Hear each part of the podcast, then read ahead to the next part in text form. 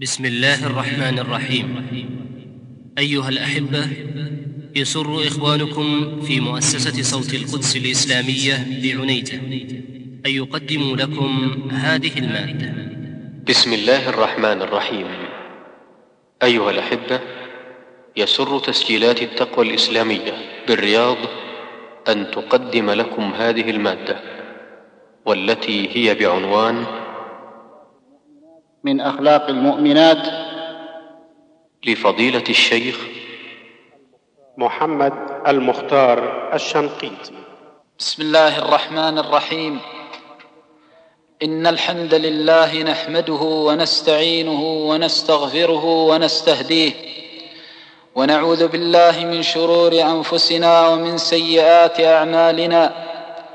من يهده الله فلا مضل له ومن يضلل فلا هادي له.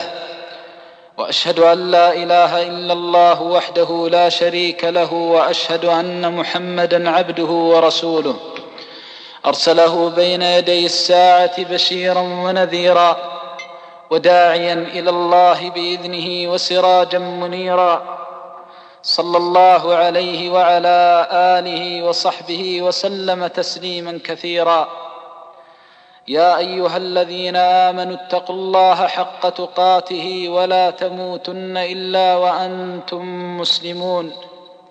يا أيها الناس اتقوا ربكم الذي خلقكم من نفس واحدة وخلق منها زوجها وبث منهما رجالا كثيرا ونساء واتقوا الله واتقوا الله الذي تساءلون به والأرحام إن الله كان عليكم رقيبا. يا أيها الذين آمنوا اتقوا الله وقولوا قولا سديدا. يصلح لكم أعمالكم ويغفر لكم ذنوبكم ومن يطع الله ورسوله فقد فاز فوزا عظيما. أما بعد فالسلام عليكن ورحمة الله وبركاته. اخواتي المسلمات أحمد الله تبارك وتعالى أن جمعنا بكم في هذا المجمع المبارك وأسأله جل جلاله أن يجعل الكلمات خالصة لوجهه الكريم نافعة يوم لقائه العظيم وأشكر بعد شكر الله عز وجل اللجنة النسائية بالندوة العالمية على تفضلها بالدعوة إلى هذه الكلمات. وأسأل الله العظيم رب العرش الكريم أن يشكر مسعاكن وأن يعظم في الآخرة أجوركن.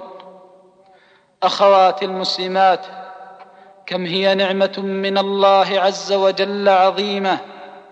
ومنة من الله تبارك وتعالى جليلة. تلك النعمة التي أقبلت فيها أمة الله إلى الله التي أقبلت فيها على الله وأنابت إلى طاعة الله. أي ساعة تلك الساعة التي أنابت فيها القلوب إلى الله؟ أي ساعة تلك الساعة التي لبت فيها داعي الله؟ واستجابت فيها لأوامر الله. تلك الساعة التي انبعثت فيها النفس اللوامة وثارت في النفوس أشجان وأحزان تذكرها فاستيقظت من منامها وانتبهت من غفلتها وأنابت إلى ربها. ما أعظمها من ساعة لكن الله تبارك وتعالى إذا أراد أن يتمم نعمته وأن يكمل منته تممها بالأخلاق الفاضلة وزينها بالأخلاق الحميدة الجليلة التي طبع الله عليها أهل الإيمان.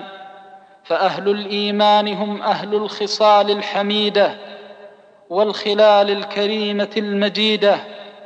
إنها الأخلاق التي طالما وقف النبي صلى الله عليه وسلم بين يدي ربه يناجيه ويناديه يسأله أن يهديه لأحسنها ففي الصحيح عن النبي صلى الله عليه وسلم أنه لما قام في الليل يناجي ربه قال في دعائه اللهم أنت ربي لا إله إلا أنت وأنا عبدك ظلمت نفسي ظلما كثيرا فاغفر لي فإنه لا يغفر الذنوب إلا أنت.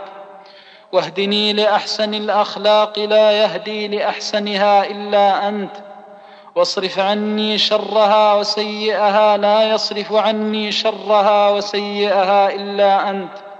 فسأله أن يهدي قلبه إليها وأن يدله عليها وأن يكون هاديه إليها. سأله أن يرزقه كريم الخصال وجليل الخم وجميل الخلال حتى يكون قريبا من الكريم المتعال.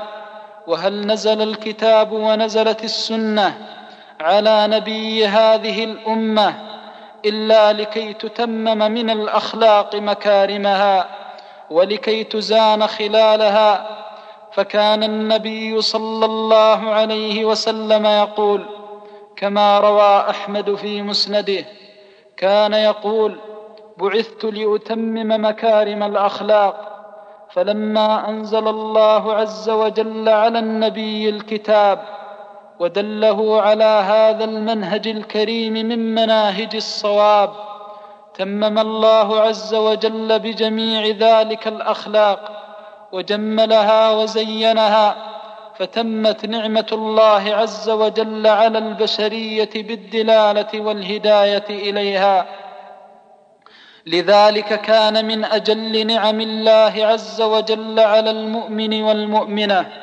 أن يزينه ويجمله بالأخلاق الفاضلة والمؤمنة إذا أضافت إلى إيمانها جمال قولها وحسن فعالها ازدانت عند بارئها وارتفعت عند الله درجتها حتى أخبر النبي صلى الله عليه وسلم أن من أكرم بالأخلاق الفاضلة أن الله تبارك وتعالى يبلغه بها الدرجات العالية ففي الحديث الصحيح عن النبي صلى الله عليه وسلم أنه قال إن المؤمن ليدرك بحسن الخلق درجة الصائم القائم فكم من مؤمنة بالله زينها الله عز وجل وجملها بالأخلاق أدركت بكريم أخلاقها وجميل خصالها وجليل خلالها رحمة ربها ففازت بعظيم الدرجات وفازت بجميل الحسنات. لذلك أختي المسلمة خير ما يضاف إلى الإيمان وخير ما يزين به الإحسان أن تكون المؤمنة ملتزمة بدين الله عز وجل بأخلاقه وآدابه. أن تتأدب بآداب كتاب بتلك الآداب التي دعا الله إليها وحبب القلوب فيها فكم أنزل الله عز وجل في كتابه من آيات تدل المؤمنة على رحمة الله عز وجل وعظيم فضله حتى أدب الله عز وجل بكتابه المؤمنة وهي ترفع القدم وتضع الأخرى في مسيرها ولا يضربن بأرجلهن ليعلم ما يخفين من زينتهن. وأدبها وهي تخاطب الرجال الأجانب ولا تخضعن بالقول فيطمع الذي في قلبه مرض. وقلن قولا معروفا كم وقفت آيات الكتاب أمام هذه الجوهرة المكنونة والدرة المصونة حتى تحفظ بهاءها وتصون بالأخلاق جمالها وجلالها فيا لله من شريعة كمل الله بها أخلاق المؤمنات وهداها بهن إلى كريم الخصال الموجبة لمحبة فاطر الكائنات. لذلك أيها الأيتها المؤمنة خير ما يعنى به بعد الإيمان تحقيق الإيمان بالأخلاق الكريمة تحقيق الالتزام بآداب الإسلام حينما تلقي المؤمنة على حينما تلقي المؤمنة على نفسها لباس الحياء وتكتسي بكساء التقوى وتسير في طريق يوجب من الله الحب والرضا.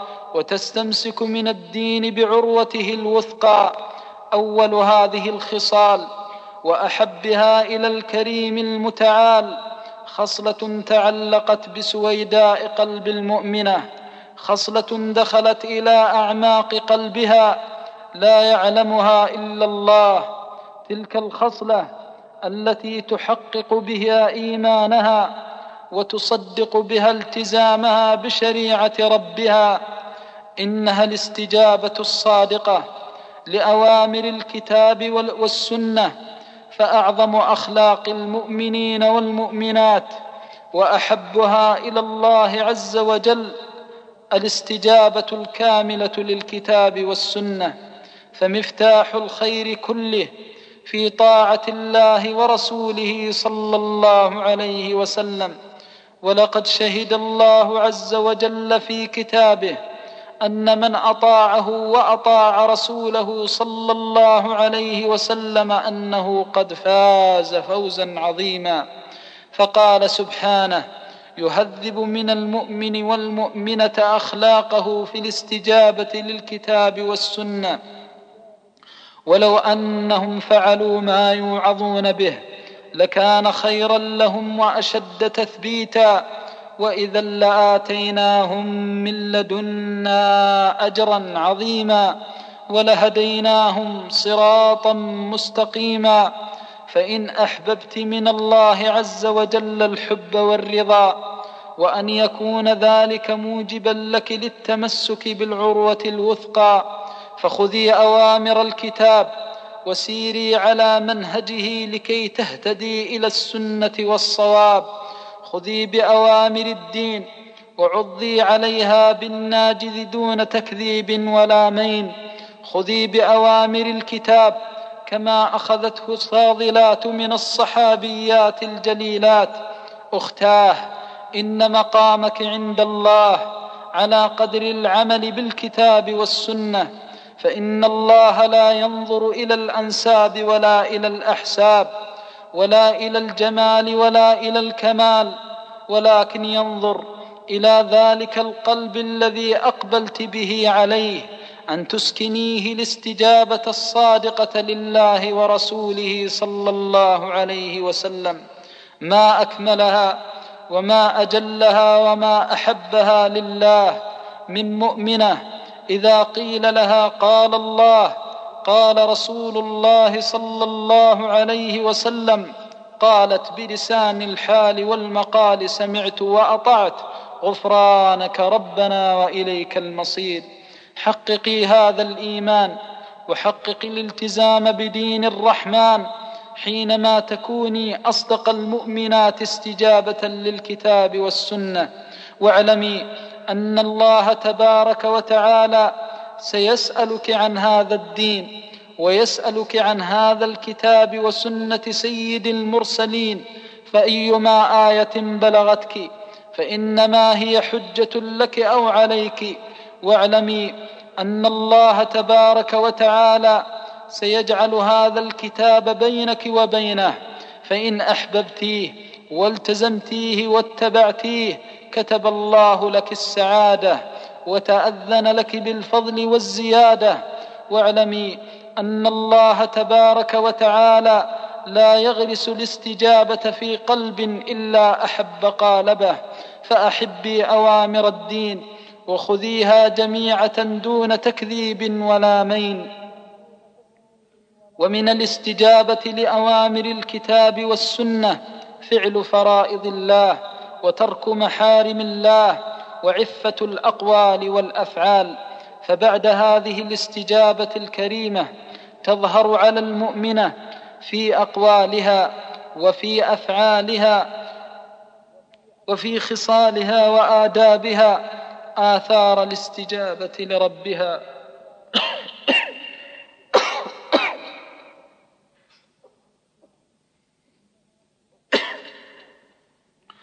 أختي المسلمة إن هذه الاستجابة تظهر في الجوارح حينما تكون المؤمنة أكمل المؤمنات اخلاقا في الأقوال والأفعال. تظهر هذه الاستجابة الصادقة في قلب عفيف من الحسد والبغضاء والسوء والشحناء والظن بالمؤمنين والمؤمنات بما يوجب غضب الله عز وجل وعدم مرضاته.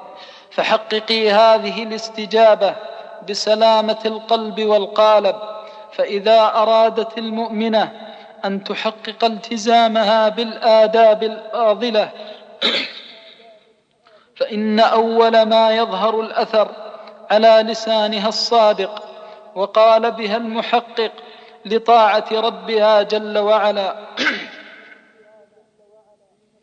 أختي المسلمة إن في المؤمنة ادابا يحبها الله واخلاقا توجب الرضا من الله.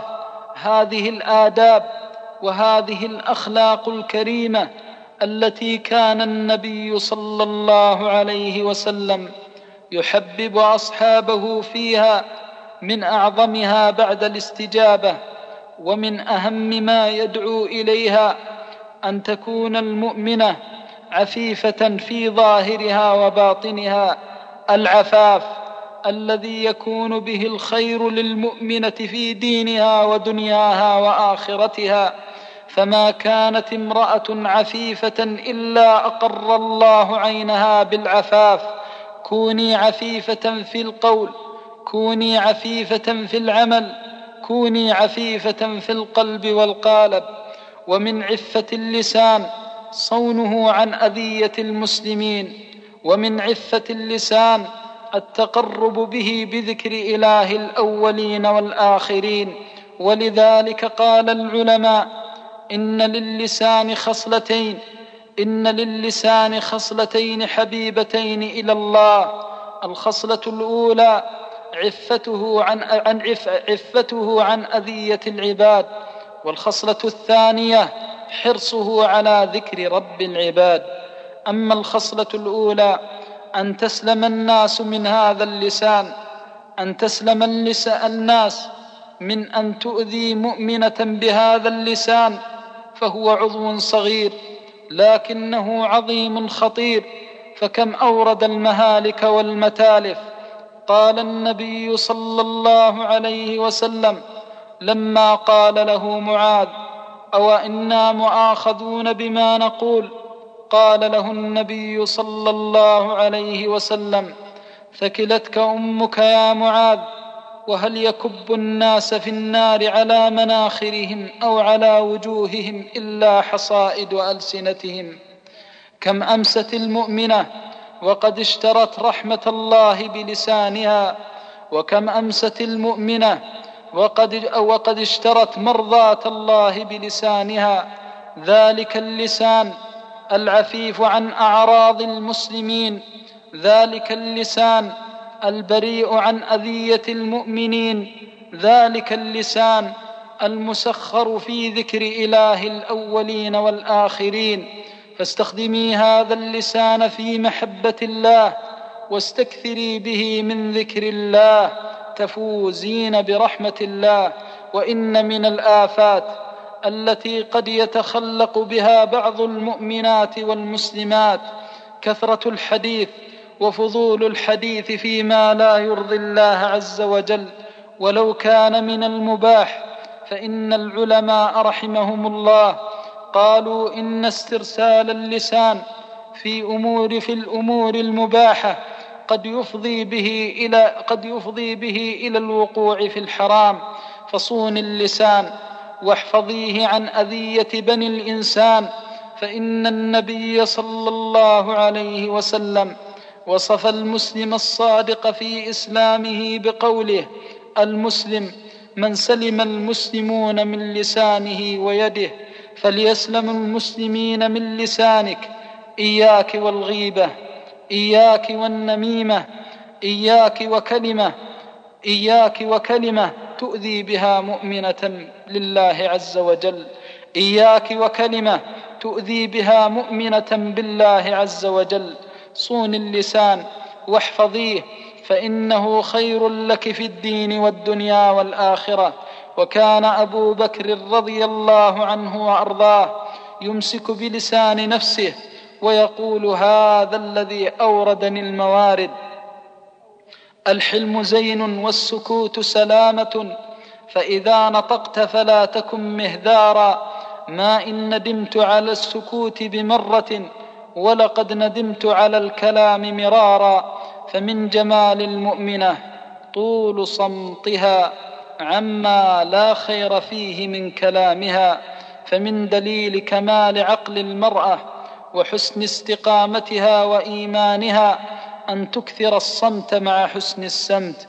ولذلك قال النبي صلى الله عليه وسلم من كان يؤمن بالله واليوم الآخر فليقل خيرا أو ليصمت.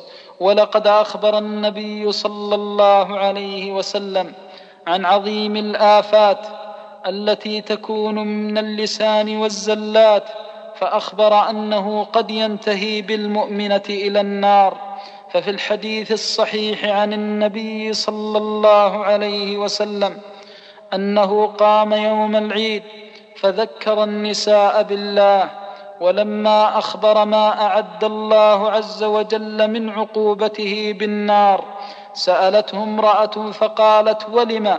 فقال صلى الله عليه وسلم إن كن تكثرن اللعن.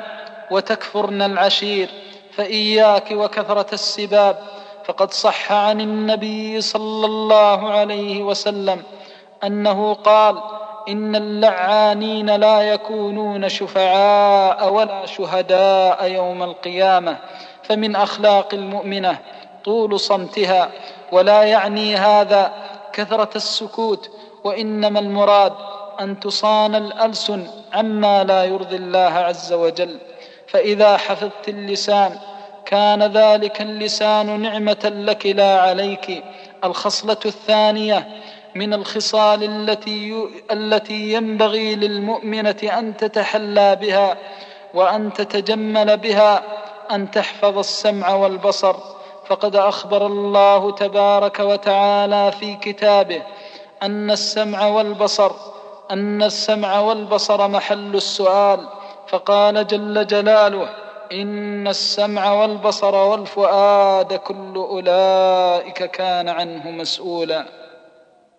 صون السمع وما حوى وما أصغى وصون البصر وما رأى فقد وعظ الله عز وجل المؤمنات فأمر نبيه صلى الله عليه وسلم أن يأمرهن بآيات فقال جل ذكره وتقدست أسماؤه وقل للمؤمنات يغضضن من أبصارهن قل يا محمد قل يا نبي الأمة قل يا من أرسلك الله رحمة للعالمين قل للمؤمنات قل لتلك الفئة المباركة التي صدقت والتزمت وآمنت وحققت ليس لسائر النساء ولكن للمؤمنات فلا يحفظ البصر إلا مؤمنة ولا تحفظ البصر كمال الحفظ إلا مؤمنة. تخاف من الله من نظرة ترديها. تخاف من الله من نظرة تشقيها. فكم نظرة أورثت شهوة وكم شهوة أورثت حزنا طويلا. ولله در القائل. كل الشرور مبداها من النظر. ومعظم النار من مستحقر الشرر كم نظرة فتكت في قلب صاحبها فتك السهام بلا قوس ولا وتر والمرء ما دام ذا عين يقلبها في أعين الغيد محفوفا على خطر يسر مقلته ما ضر مهجته لا خير في سرور قد جاء بالضرر لا خير في نظرة أتبعت شهوة ولا خير في شهوة أتبعت فكرة ولا خير في فكرة أتبعت عذابا طويلا. فالله الله فالله الله في هذا البصر. فإن الله تبارك وتعالى نوره ومن نوره سيسأل عن نوره فيما بذل افي محبته أم فيما لا يرضيه فاتق الله في هذا البصر. فإياك والنظرة المسمومة. وإياك والنظرة الآثمة المحمومة فإن للنظر عذابا. ولقد أخبر النبي صلى الله عليه وسلم عن رحمة الله للمؤمن والمؤمنة التي صانت بصرها وحفظت نظرها. فقال صلى الله عليه وسلم كل العيون دامعة أو باكية يوم القيامة إلا ثلاثة أعين. عين بكت من خشية الله وعين سهرت في سبيل الله وعين غضت عن محارم الله. فإن أحببت الا تكون العين باكية في يوم القيامة دامعة شاكية. فصونيها عما لا يحل النظر إليه. إن المؤمنة الفاضلة التي زينها الله بالأخلاق الكاملة لا يعدو بصرها موضع قدمها. ولذلك كانوا يقولون إن المرأة العفيفة الحرة لو ضربت على رأسها ما التفتت ولا نظرت من ضربها. أما الخصلة الثالثة التي يكون بها جميل الخصال والأخلاق للمؤمنة فهي خصلة هي من أعظم الخصال وأحبها إلى الله عز وجل إنها خصلة الحياء والخجل. خصلة الحياء الذي أخبر النبي صلى الله عليه وسلم أنه لا يأتي إلا بخير. ففي الصحيحين عن النبي صلى الله عليه وسلم أنه قال إن الحياء لا يأتي إلا بخير. أختاه إن الحياء نعمة من الله. أختاه إن الحياء جمال من الله. فما أجمل المرأة إذا اكتست بحيائها وتمت لها مروءتها واصبحت وأصبحت في عفة من حالها. ولذلك كان كان نساء المؤمنات كان النساء المؤمنات في عهد النبي صلى الله عليه وسلم قد كمل حياؤهن وكانوا كما كان النبي صلى الله ويشهد لذلك أن النبي صلى الله عليه وسلم لما أراد وصفه الصحابي قال كان أشد حياء من العذراء في خذرها فكوني على الحياء وكوني على هذه الخصلة الكريمة يعيش المرء ما استحيا بخير ويبقى العود ما بقي اللحاء فإذا ذهب الحياء ذهب الخير الكثير. فقد صح عن النبي صلى الله عليه وسلم أنه قال إن مما أدرك الناس من كلام النبوة الأولى إذا لم تستح فاصنع ما شئت. فمن الحياء البعد عن مواطن الريبة والبعد عن مخاطبة الرجال ولو, ولو وإذا وجدت الحاجة ألجمت المرأة بحيائها وانكسرت من خجلها وذلك كمال لها لا منقصة فيها. فاستديمي هذه الخصلة الكريمة ومن الحياء أن تكون المؤمنة حية كريمة مع أحب الناس إليها وأقرب الناس إليها وهما الوالدان. فلقد كانت نساء المؤمنين إلى عهد قريب لا تستطيع المرأة أن ترفع البصر في عين أبيها وأمها. وكانت المرأة وكانت البنت أشد ما تكون حياء من والديها. فمن الحياء أن تكون المؤمنة فمن نعم الله على المؤمنة أن يستتم حياؤها مع الوالدين. فذلك مما يحبه الله ويرضاه. ومن الحياء الحياء مع الزوج والعشير ومن الحياء الحياء مع الأخ والقريب والحياء في وسط النساء. وذلك يظهر بلبس ما يليق بالمرأة مما يدل على كمال مروءتها وكمال حيائها وخجلها. فلا تكون المؤمنة متتبعة للرخص التي تريق الماء من وجهها. لتلبس البسي جلبابك وكوني على أكمل الحياء في ثيابك واعلمي أن الجمال كل الجمال في هذا الحياء الذي يظهر الله به الهيبة والجلال.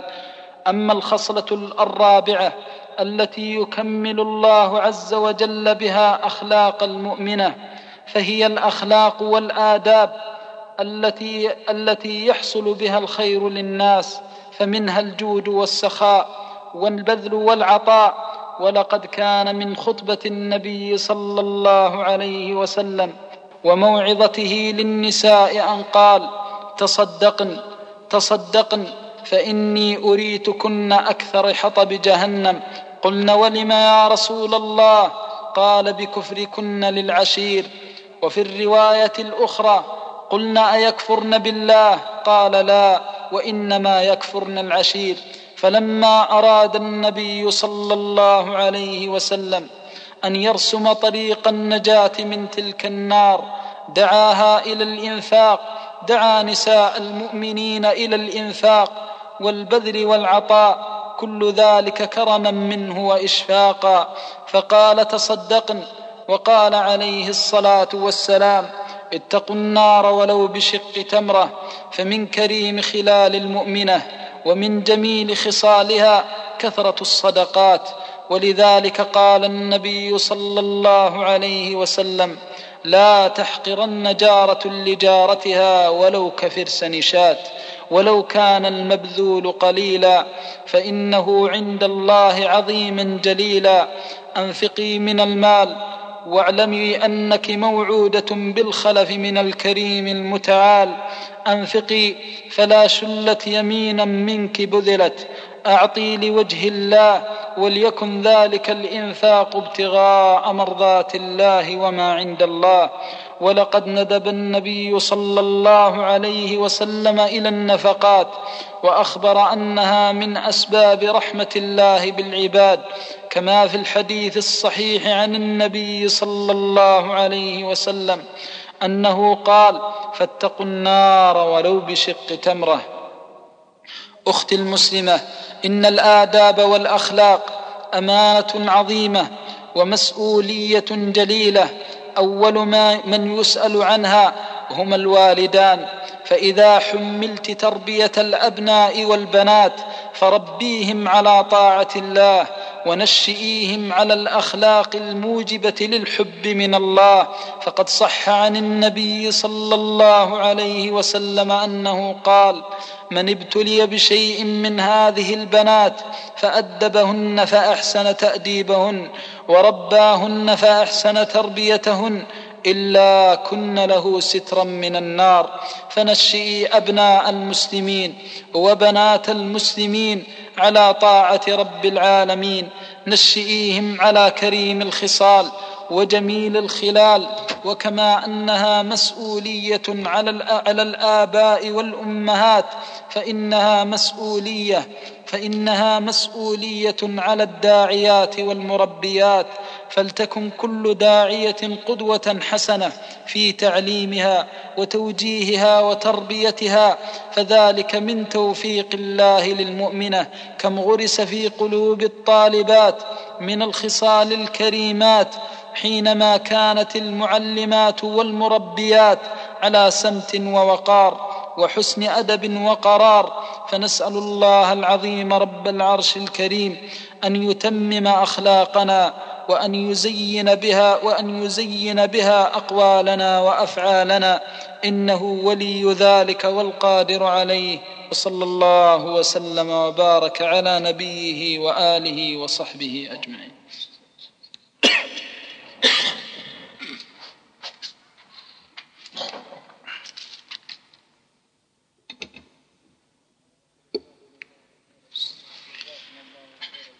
جزاكم الله خير الجزاء ونفعنا الله تبارك وتعالى بما قلت. فضيلة الشيخ تقول سائلة صلاح الإنسان كما هو معلوم يدور مع صلاح حاله مع القرآن هذا حسب رأيي. لكن أشعر بعجز أن أستفيد من القرآن وأن أشعر وكأنه نزل مخاطبا لي. فما هي الوسيلة التي يتم بها صلاح الحال مع القرآن؟ وبالتالي يكون الإنسان ذاكرا للآخرة بشكل دائم. بسم الله الحمد لله والصلاة والسلام على رسول الله وعلى آله وصحبه ومن والاه. أما بعد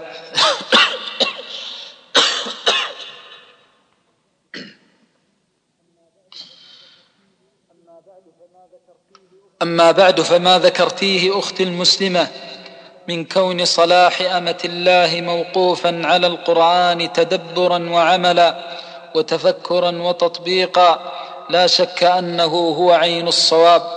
فإن المؤمنه صلاحها موقوف على القرآن كما أن المؤمن صلاحه موقوف على القرآن. وأما ما ذكرتيه واشتكيتيه من وجود الفرقة بينك وبين كتاب الله عز وجل وإحساسك بأنه لا يؤثر في أقوالك وأفعالك فلعل ذلك لذنب بينك وبين الله عز وجل. ولذلك قال العلماء إن الإنسان يحرم التوفيق في الطاعة على قدر معصيته لله عز وجل. فاستكثري من الاستغفار واستكثري من سؤال الله عز وجل أن يهبك القلب الحي الذي يتأثر بكلامه ويتأثر بشرعه ونظامه. سليه فإنه كريم لا يرد سائله. وارجيه فإنه حليم رحيم لا يخيب راجيه. هذا الأمر الأول. أما الأمر الثاني فما الذي يحول بينك وبين هذا الكلام؟ الذي أحكمت آياته ثم فصلت من لدن حكيم خبير.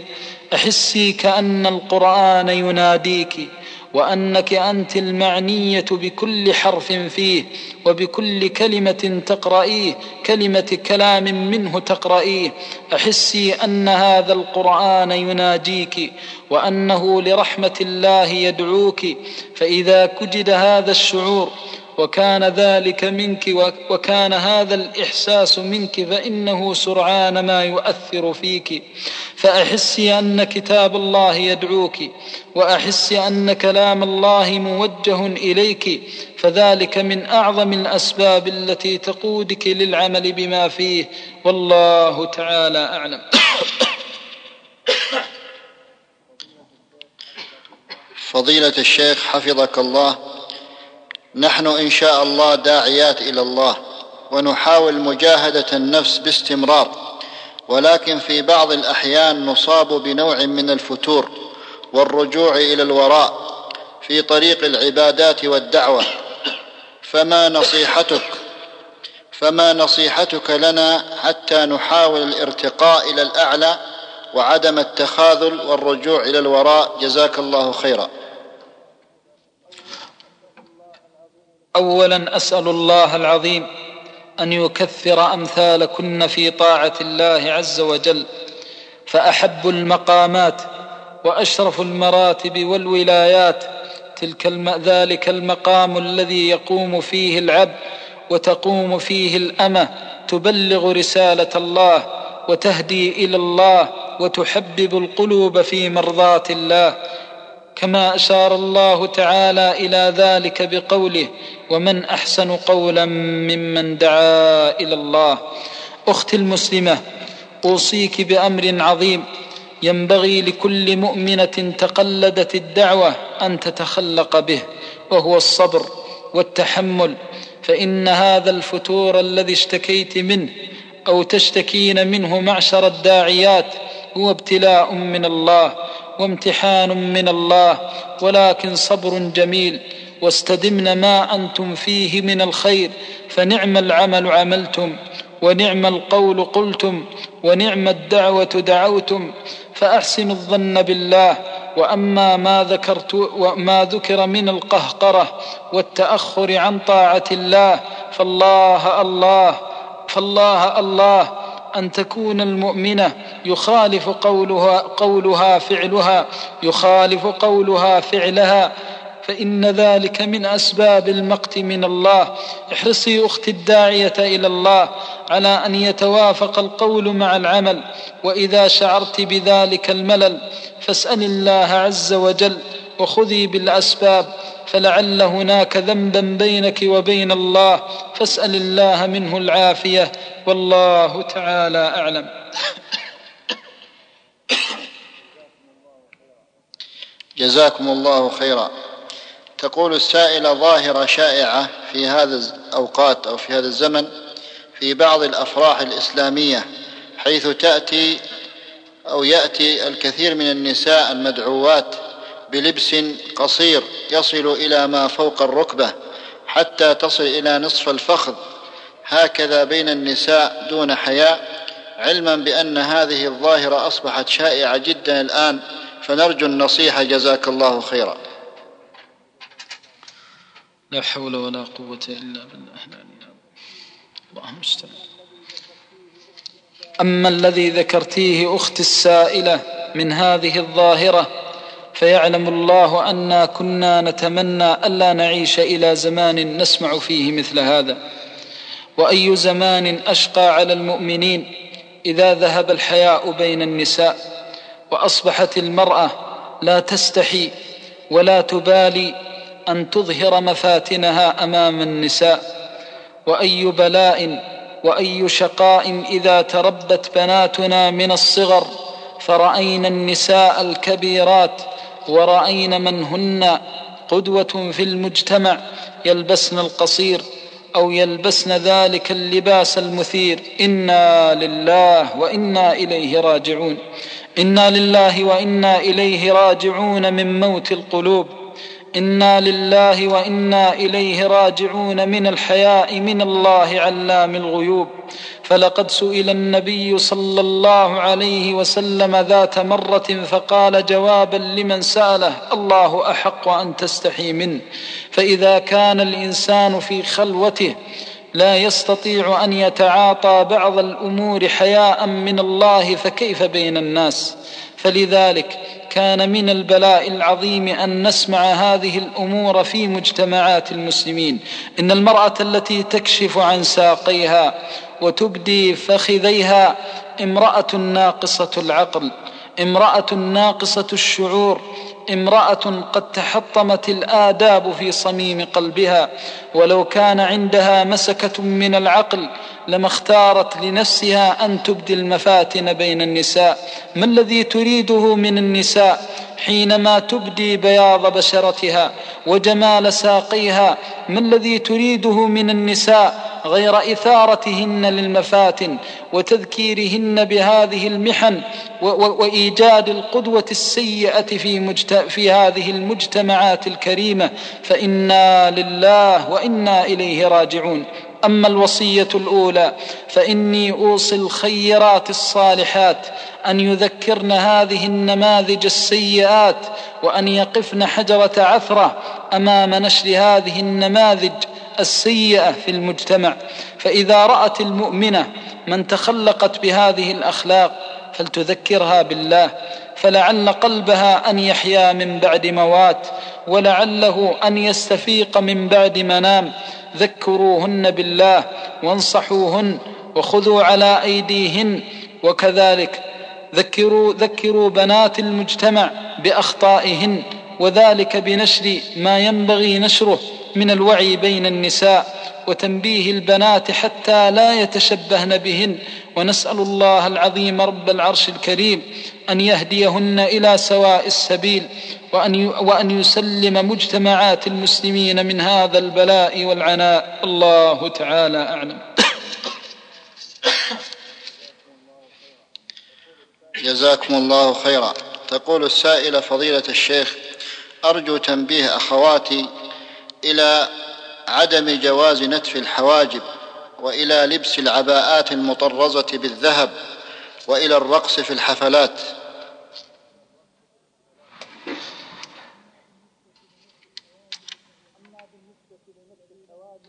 أما بالنسبة لنتف الحواجب فهو النمص الذي لعن النبي صلى الله عليه وسلم من فعله ومن فعل به. فقال صلى الله عليه وسلم لعن الله النامصات والمتنمصات. وأما لبس العباءات المطرزة بالذهب فهذا لا يجوز. ولذلك بين العلماء رحمهم الله أنه لا يجوز في لبس العباءة والملاءة أمور منها أن تكون مطرزة أو يكون فيها نقش ولو كان خاليا من الذهب.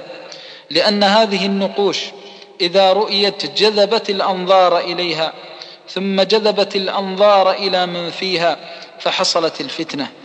وأما الأمر الثاني الذي نبهوا على ما ينبغي أن تسلم منه العباءه فهو ضيقها. وأما الأمر الثالث فهو أن تكون شفافة بحيث تصف ما وراءها. فلذلك ينبغي للمؤمنة أن تسلم من هذه الأمور. وأن تكون بعيدة من هذه الشرور وأن تتقي الله في نظرات المؤمنين وأن لا تكون داعية إلى النظر إليها بلبس هذه الملابس الفاتنة. وأما ما سألت عنه من لبس البناطيل أو القصير إلى الركبة فقد سبق أنه خلاف المروءة والمرأة التي تلبس القصير على ملأ من النساء تعتبر ساقطة المروءة ومن سقطت مروءتها ردت شهادتها وسقطت عدالتها والله تعالى أعلم.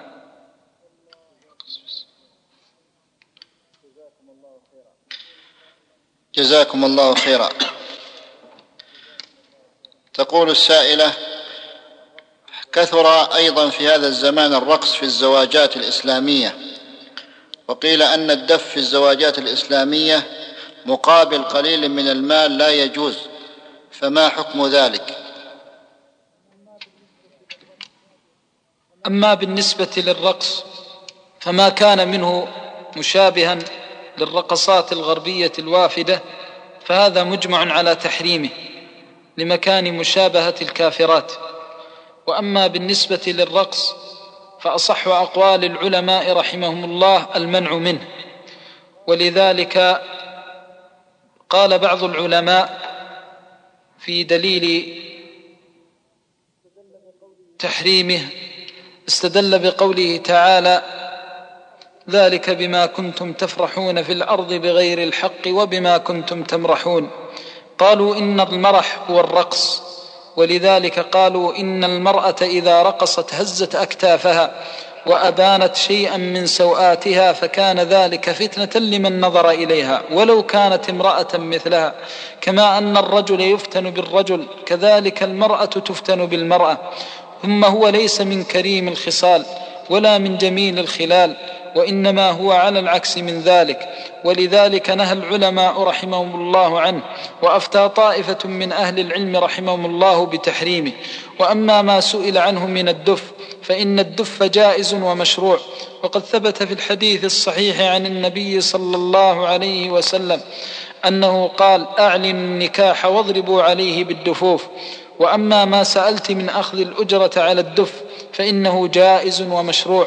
ولا حرج في الإجارة على ضرب الدف لأن أهل العلم رحمهم الله أجمعوا على أنه يجوز الاستئجار للمنفعة المباحة وحيث إن ضرب الدف مباح في الزواج فلا حرج من أخذ الأجرة عليه لكن إذا كان ذلك على وجه المبالغة وكان ذلك يحمل كثيرا ويتكلف صاحبه أجرا كثيرا فإن فيه سفها ولذلك يعتبر ممنوعا إذا كان زائدا عن حده وتحريمه عند الزيادة عن حده لا يوجب تحريم أصله. كما لو اشترى الإنسان الطعام أكثر من حقه فإنه سفه. والله تعالى أعلم. جزاكم الله خيرا. هذه السائلة تقول هل يجوز للمرأة أن تتزوج من رجل غير مسلم؟ ولماذا؟ علما بأن السائله أسلمت قريب وهي فلبينية تريد أن تتعلم أمور الدين أرجو أن تدلها تريد أن تعرف القرآن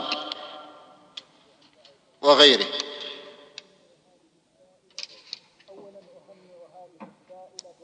اولا أهنئ هذه السائلة برحمة الله عز وجل بها بالإسلام. وأسأل الله العظيم مقلب القلوب أن يثبت قلبها على طاعته وأن يثبته على سبيل محبته ومرضاته. وأما ما سألت عنه من كونها تريد الزواج بالكافر فإن الكافرة إذا أسلمت وزوجها على الكفر فسخ النكاح بينهما ولا يجوز بقاؤها تحت الكافر. قال الله تعالى ولا تنكح ولا تنكح ولا تنكح المشركين حتى يؤمنوا. فلا يجوز تزويج المرأة المسلمة من الكافر بل ينفسخ العقد بإسلامها ولا ترد إلى ذلك الكافر ولن يجعل الله للكافرين على المؤمنين سبيلا. على خلاف زواج الرجل من الكافرة فإن الرجل إذا تزوج الكافرة علا عليها وقد يكون ذلك سببا في إسلامها. فالمقصود أنه لا يجوز بقاؤها عند الكافر وإنما ينفسد تطلق عليه طلقة بائنة بإسلامها وتبين منه.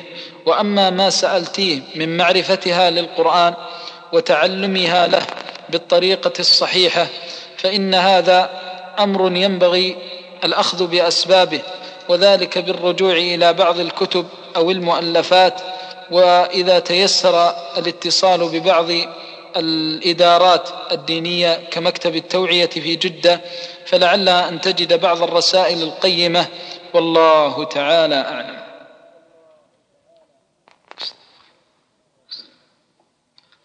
جزاكم الله خيرا. تقول هذه السائلة هل نأثم إذا تفرج الأطفال إلى أفلام الكرتون مع العلم أن بها موسيقى؟ أما الموسيقى فهي محرمة.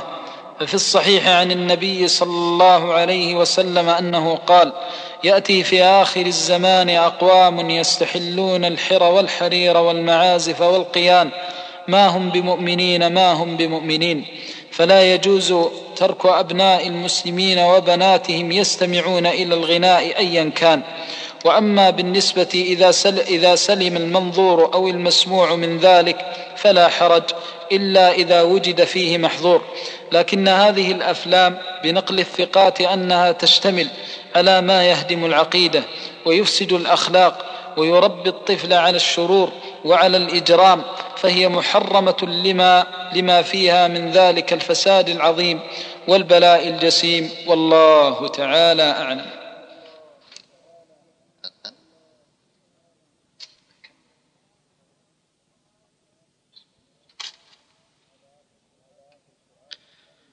هذا آخر سؤال لأنه أذن. تقول السائلة فضيلة الشيخ حفظك الله آه، انتشرت العنوسة في المجتمعات. والمشايخ جزاهم الله خيرا. ذكروا أسباب هذه الظاهرة ومنها غلاء المهور ومواصلة التعليم ولكن ثمة أسباب غفل الكثير من المشايخ عنها وهي أن الآباء هم أيضا سبب في هذه العنوسة.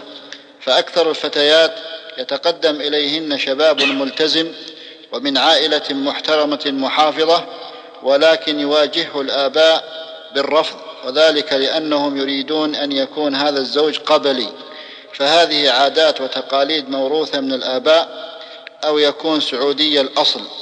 والرسول صلى الله عليه وسلم كما تعلمون يقول إذا أتاكم من ترضون دينه وأمانته فزوجوه. فهل من نصيحة لعل الآباء يسمعون جزاكم الله خيرا؟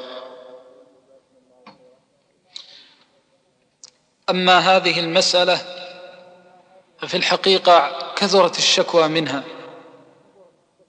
ولقد وصلني عدد من الرسائل من النساء المؤمنات ويعلم الله الذي لا إله إلا هو أنني لم أستطع إكمال بعضها من من البكاء لما فيها من الأشجان والأحزان والأمور المروعة المؤسفة. وهذه من المظالم التي بلي بها كثير من نساء من النساء المؤمنات. سواء في الأسباب التي ذكرتها أو غيرها من الأمور التافهة كالنظر إلى غنى الزوج وثرائه وعلو مرتبته ومنصبه. فهذه كلها من المآسي التي بلي بها المجتمع في هذا الزمان وذلك لضعف الإيمان في في قلوب كثير من الرجال. والقصص القصص في هذه المآسي كثيرة ولا شك أنها تعتبر ظاهرة ينبغي أولا العناية بها من أهل العلم وكذلك أهل الفضل ووجهاء المجتمع أن يكون هناك توجيه للآباء بتزويج بناتهم من الأكفاء وأداء هذه الأمانة وأداء هذه المسؤولية على الوجه الذي يرضي الله عز وجل. إن موازين الإسلام ثابتة وأصوله بينة واضحة فقد بين النبي صلى الله عليه وسلم الأمور التي تنكح لها المرأة ويزوج لها الرجل. ولذلك قال عليه الصلاة والسلام إذا أتاكم من ترضون دينه وأمانته فزوجوه إلا تفعلوا تكن فتنة في الأرض وفساد كبير. فلا مانع أن تزوج المرأة من قريبها. وشيء طيب إذا كان ابن العم كفءا كريما ذا دين وذا خلق أو كأن القريب ابن الخال أو نحوه كفءا كريما وزوجا صالحا فلا حرج والأقربون أولى بالمعروف وينبغي للمرأة أن يتسع صدرها للقريب وأن تحبه وأن تكرمه وأن تنظر إلى حقه في القرابة ولكن الحرج كل الحرج أن يضحى بالمرأة لإنسان لا دين عنده ولا أخلاق عنده ولا مروءة عنده ولا كفاءة له. فهذا من الظلم الذي يحرمه الله عز وجل على العباد. والله ما من أب وما من ولي يوقع موليته في إنسان ليس بكفء إلا حمل أوزارها. وسئل بين يدي الله عز وجل عن همومها وغمومها. وما اكتحلت عيناها السهر في هم ولا غم إلا كان شريكا لها في ذلك الإثم كله. فلذلك ينبغي للآباء أن يتقوا الله عز وجل وأن يخافوا الله عز وجل في هذه المسؤولية العظيمة والأمانة الجليلة. ونحن نقول لا حرج من النظر إلى القريب الكفر ولكن الحرج كل الحرج. أن يزج بالنساء العفيفات الصالحات الطاهرات لمن لا خير فيه. والأمر الثاني الذي ينبغي أن يعلمه كل من سئل عن امرأة أنه لا مانع أن يمتنع من من قريبها ولكن يبحث عن كفء آخر لها. أما أن يبقي المرأة على عنوستها تراودها الأفكار وتتعرض لمخالب الأشرار آناء الليل وأطراف النهار فإنه سيبوء بغضب الله عز وجل الواحد القهار. هذه جريمة عظيمة ومسؤولية كبيرة. فينبغي لكل من حمل أمانة الأبناء والبنات أن يتقي الله عز وجل وأن يزوج امرأة بنته وكريمته من الكفر. ونسأل الله العظيم رب العرش الكريم أن يمن على المسلمين بصلاح الأحوال. إنه ولي ذلك والقادر عليه. وآخر دعوانا أن الحمد لله رب العالمين. وصلى الله وسلم وبارك. جزاكم الله أيها الإخوة بموجب فهرس تسجيلات التقوى فإن رقم هذا الشريط هو عشرة آلاف وثلاثمائة وخمسون أخي الكريم الشريط الإسلامي وسيلة عظيمة من وسائل الدعوة إلى الله. ولا شك أن استعمالك لهذه الوسيلة جزء من الدعوة إلى الله. ومن أحسن قولا ممن دعا إلى الله وعمل صالحا وقال إنني من المسلمين.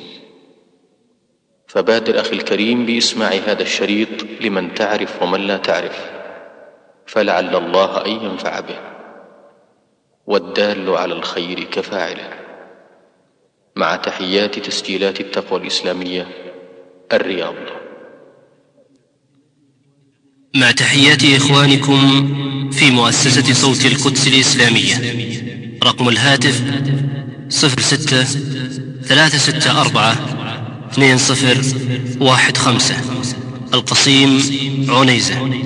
والسلام عليكم ورحمة الله وبركاته.